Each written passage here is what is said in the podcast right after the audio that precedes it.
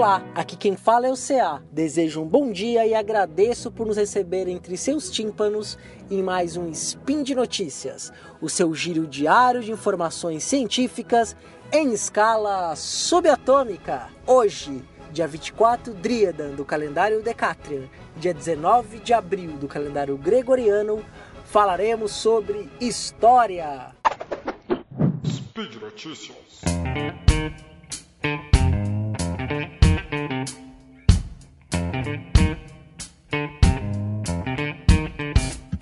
Tudo bem com vocês, gente?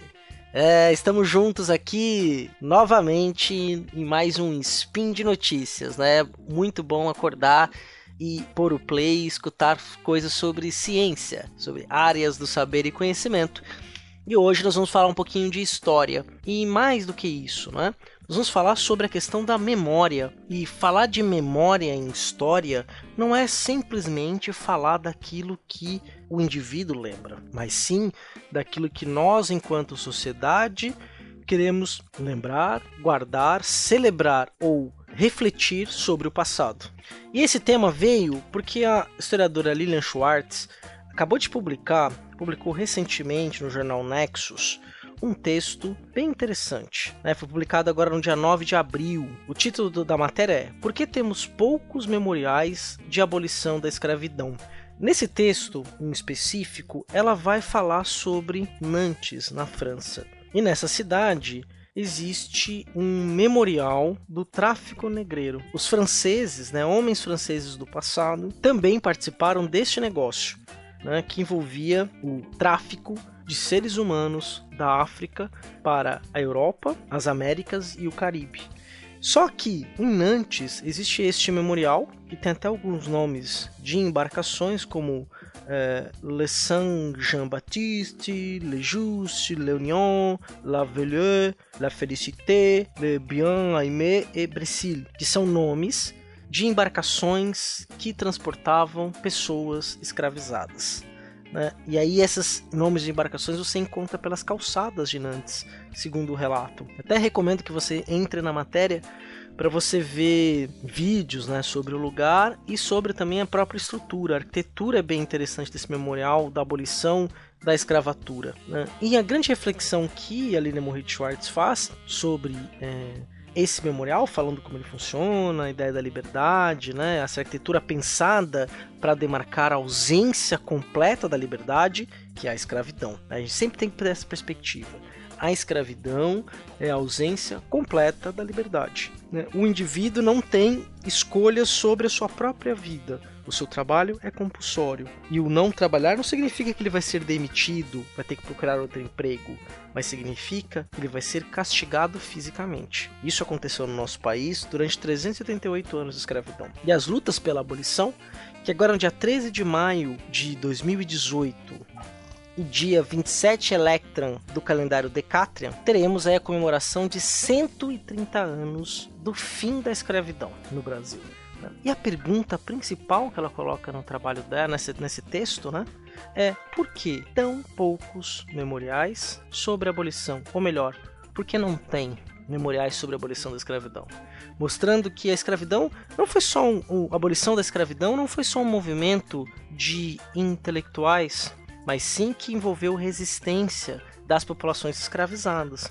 A historiografia avançou muito nisso nos últimos 30 anos para mais, mostrando como que os escravizados também participaram ativamente do movimento, seja reivindicando diretamente, sejam por formas escondidas e secretas, comprando a alforria um do outro, seja por resistências gritadas ou silenciosas. Né? Então, isso é importante. E por que, que não, não temos né, isso? Isso é um ponto importante que ela vai colocar para nós refletirmos. Porque quando a gente pensa na memória, a gente tem que também pensar no que foi esquecido. Né? Algumas coisas é, são esquecidas propositalmente, seja porque é algo que nacionalmente ou socialmente nós não consideramos seja tão importante para ser lembrado, ou seja de forma intencional. Não queremos lembrar porque talvez a dívida seja muito grande para ser paga.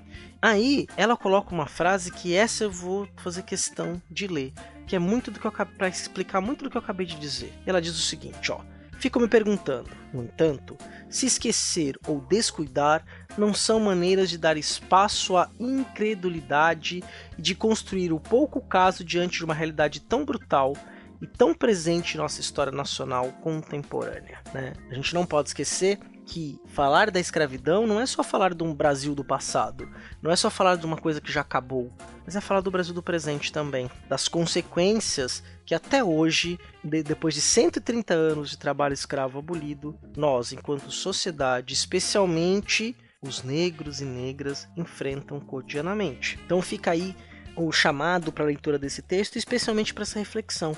Lilian Schwartz é uma historiadora é, extremamente renomada no meio, é, tem livros importantíssimos dentro da historiografia e está trazendo as reflexões sobre o passado para um grande público. Então o texto é bem interessante, tem citação do Rugendas, dos seus quadros, da Maria Graham, que foi também uma viajante inglesa que passou pelo Brasil no começo do século XIX, que descreveram o Valongo, por exemplo, né? Então, eu acho que vale a pena é, dar uma olhada nesse texto, que é uma reflexão muito válida para os dias de hoje. A nossa segunda notícia vai falar também sobre memória, mas a memória ligada ao patrimônio. Né? Tem, existem lugares que são tombados, ou seja, são preservados para que nós não esqueçamos aquela memória. É uma memória que nós, e part... através de políticas públicas de preservação e tombamento do patrimônio, decidimos mantê-las edificadas. O seu sítio fica em pé, sem poder sofrer alterações a não ser as alterações de é, restauro para manter aquilo em condição de ser visitado e preservado, obviamente. Mas olha que interessante, tem memórias que são esquecidas e tem memórias que são preservadas e edificar em suas edificações. Ou também, obviamente, que tem a questão do patrimônio cultural, né, que vai para além das questões materiais que também é de responsabilidade do Instituto do Patrimônio Histórico e Artístico Nacional, o IFAM. O IFAM, que já foi ISFAM, foi criado lá no governo Vargas, no Estado Novo, em 30, 1937 e existe até hoje.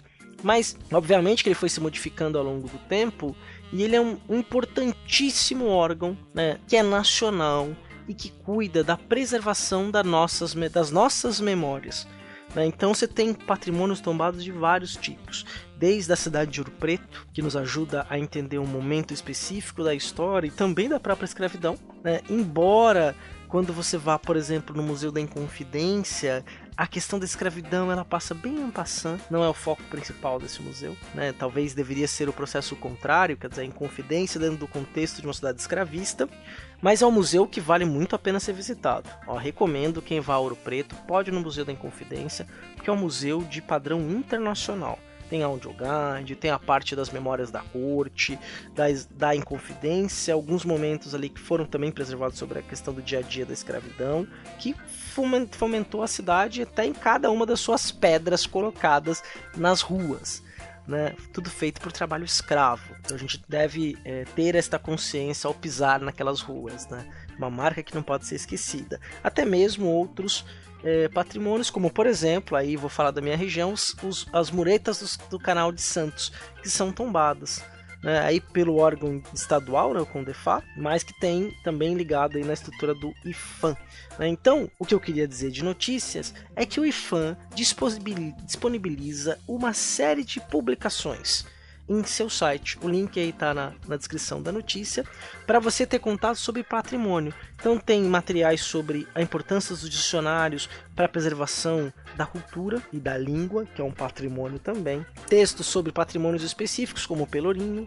Né? Então você pode acessar a partir do site, buscar por temáticas, artigos, livros, todos disponibilizados de forma gratuita e acessível para que nós tomemos contatos com a memória porque esta memória histórica não é uma memória guardada no indivíduo, mas uma memória que é aprendida e passada às próximas gerações a partir das nossas escolhas no presente. A memória histórica é uma escolha do presente sobre aquilo que deve ser lembrado sobre o passado. Então o IFAM trabalha nesse sentido com um trabalho, trabalho, trabalho, trabalho, trabalho, vamos aí repetir, com um trabalho muito sério, muito competente e profissional, que envolve profissionais de diversas áreas pelo Brasil inteiro.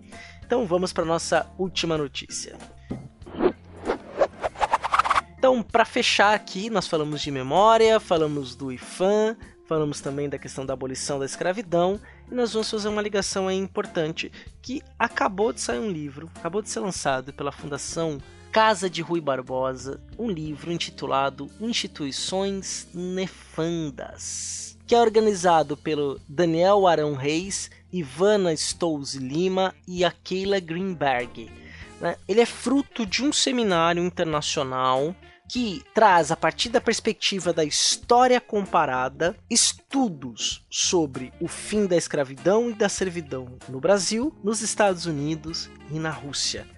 Né? E é interessante que eles colocam a perspectiva do historiador francês Marc Bloch, que dizia que a comparação não é necessariamente para que a gente consiga ver coisas que são iguais, mas é reconhecer a partir das diferenças. Então, conforme você consegue diferenciar um processo do outro, ou até encontrar algumas similitudes, você consegue fundamentar ainda melhor aquele seu tema. Né? Então, vamos pensar ali é, com temporalidades próximas, inclusive, a fim da servidão na Rússia e da escravidão nos Estados Unidos acontece nos anos 60 do século XIX, em torno de 20, pouco mais de 20 anos depois, o fim da escravidão no Brasil, né, em 1888. E como é esse processo? Né? O livro é organizado, então os três organizaram um livro, ele contém artigos de diversos estudiosos de universidades internacionais, como o Seymour Drescher, da Universidade de Pittsburgh, o, o, o, Alessandro Stanzini, da Escola de Altos Estudos de Paris, que é órgão ligado à Sorbonne, a Hebe Matos, da Universidade Fluminense, o Peter Cushing, da Universidade de Delaware, né, Ana Carolina Huguenin Pereira, da Universidade do Estado do Rio de Janeiro, é, Darley Williams, da verdade, de Maryland, só para citar alguns, tem muitos outros, né? Muitos ligados a instituições públicas, departamentos de história das universidades do Rio de Janeiro e do exterior, Estados Unidos, Rússia, né, França e Brasil. Então, foi um seminário realizado em 2014 e esse ano alguns dos trabalhos que foram apresentados foram apresentados em formatos de capítulo de livro. E o que é, que é mais legal é gratuito. Você baixa o PDF, o PDF tá lindo. É, confesso que eu ainda não terminei de ler, tô lendo é, alguns artigos e fiquei tão empolgado com a qualidade dos trabalhos que eu falei, preciso divulgar isso no Spin de Notícias. Né? O link está no post. Destaco aí o, o texto do Eduardo Silva, que é autor de um dos livros mais interessantes sobre escravidão no século XIX, que é Dom Ubá II da África, o Príncipe do Povo, que ele vai, que ele trabalha a história a partir de um personagem que era um ele é auto-intitulado Rei dos Yorubás, Dom Ubá II da África, era um alferes da Guerra do Paraguai, e ele era tratado pelos escravizados e pelos negros livres do Rio de Janeiro realmente como um rei dos Yorubás. Né? E, e, foi, e tinha umas teses interessantes sobre a imigração para o Brasil, se correspondia com Dom Pedro II, é o livro principal dele. E nesse texto, e nesse livro em específico, o Eduardo Silva apresenta o seguinte capítulo: Sinhás e sinhazinhas avançadas no tempo. A participação de mulheres brancas e negras no underground abolicionista. Recomendo aí a leitura desse texto e de todos os outros, né? Texto sobre o fim da servidão na Rússia, o fim da escravidão nos Estados Unidos. A gente consegue ter uma amplitude é, histórica bem interessante para o que era considerado liberdade no século XIX como é que determinados estados, em momentos históricos muito específicos, dentro de um mesmo contexto, lidaram com essa questão da liberdade, da servidão e da escravidão. Então é recomendada essa leitura, esta memória voltando, e são coisas extremamente recomendadas. E por hoje é só, lembrando que todos os links comentados estão no post entra no post, faça um comentário, elogia, critica, tira dúvida, xinga, esporadicamente, obviamente, interage com a gente. Eu faço questão de entrar lá, ver quem está interagindo e, à medida do possível, respondo. Assim como todos que fazem o spin. Pra gente é uma alegria quando a gente publica é, um spin de notícia, alguém vê lá e comenta, tira uma dúvida, faz uma crítica, dá uma sugestão. É muito importante. É, lembra ainda que esse podcast só é possível por causa do seu apoio no patrono do SciCast. Tanto no Patreon quanto no Padrim, com M no final. Né? O apoio é importante aí, nós contamos com ele, é, é, uma forma de contribuir com o trabalho. Somos todos muito gratos aí aos nossos padrinhos e madrinhas, e nossos patronos e patronas. Então, gente, Agradeço muito pela atenção. Vamos rememorar, memorar e memorializar questões que são importantes que ainda estão presentes na sociedade. Um grande abraço e até o próximo e até amanhã.